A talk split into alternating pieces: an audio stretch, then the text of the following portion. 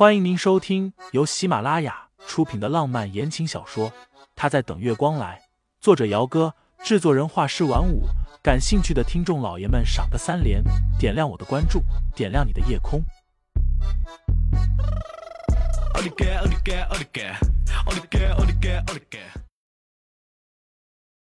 第九十九章，他这是吃醋了。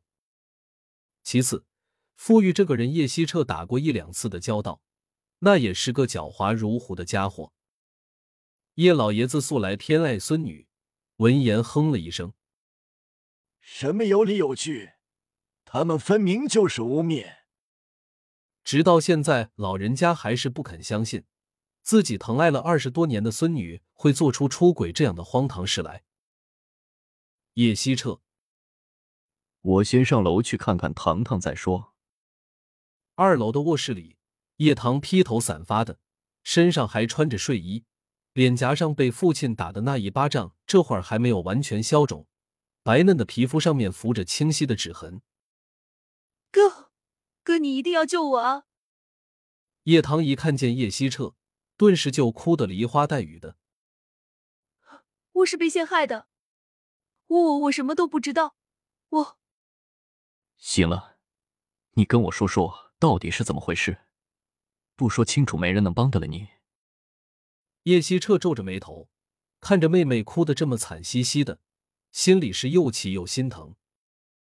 好好的一个女孩子，现在出了这种事情，若是处理不好，出轨偷腥的污名一辈子都会盖在她的头上，摘不掉。再者，这件事情影响太大，叶氏的股票下跌是肯定的，就怕会有人趁着这个时候趁火打劫。我。叶棠吸了吸鼻子，犹犹豫豫的，最后在叶希澈沉下来的脸色里，只好和他说了实情。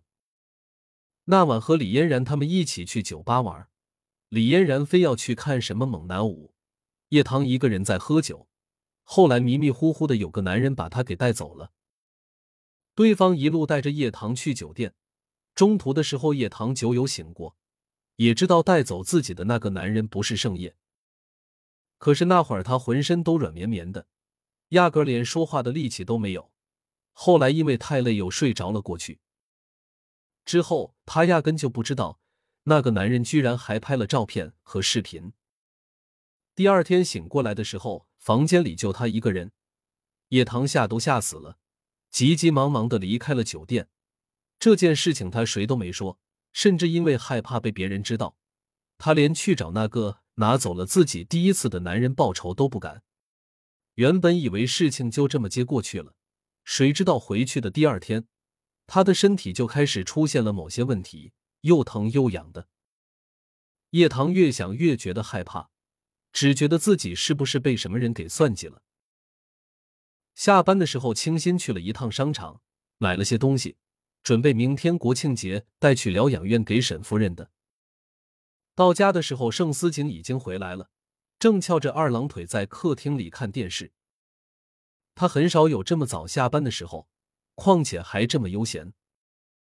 清新已经和同事在外面吃过饭了，不过盛思景这么早回来，应该是还没有吃晚饭。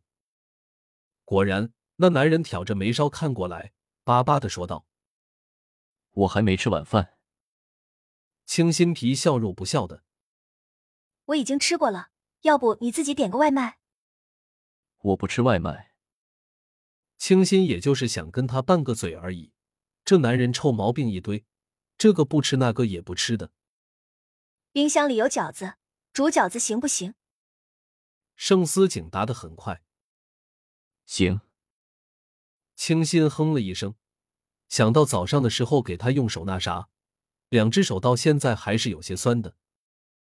上次于嫂包了很多的饺子，全部整整齐齐的放在了冷冻柜里。